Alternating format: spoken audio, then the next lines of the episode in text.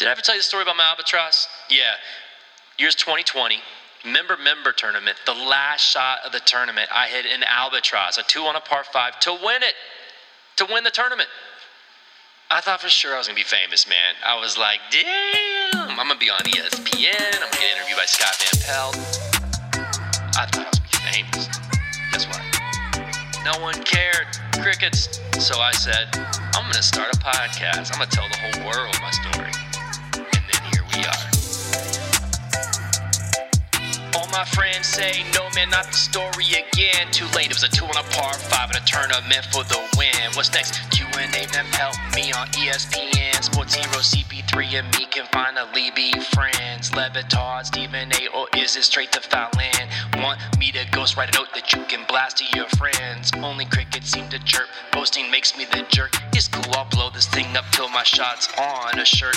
Reddit, Twitter, YouTube, man, social, let's get berserk. Panda, let's deliver the goods so we can both quit work. Local channels didn't call, somehow no trophy, y'all. So I made my own case for this damn golf ball. One in six mil. That's supposedly the odds. And again, last shot to win, that's the reason for the pie. Best shot ever at my club, but, but, but where's my plaque? The best shot ever was played here, best on the planet, in fact. In Albatross to win a tourney, man, what tops that?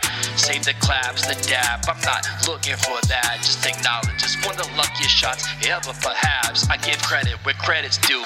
And credit should be given on a par five when your boy straight scores a two. Then sprinkle in last shot of the tournament for the win. Forgive my grin as I remind you of the pot again.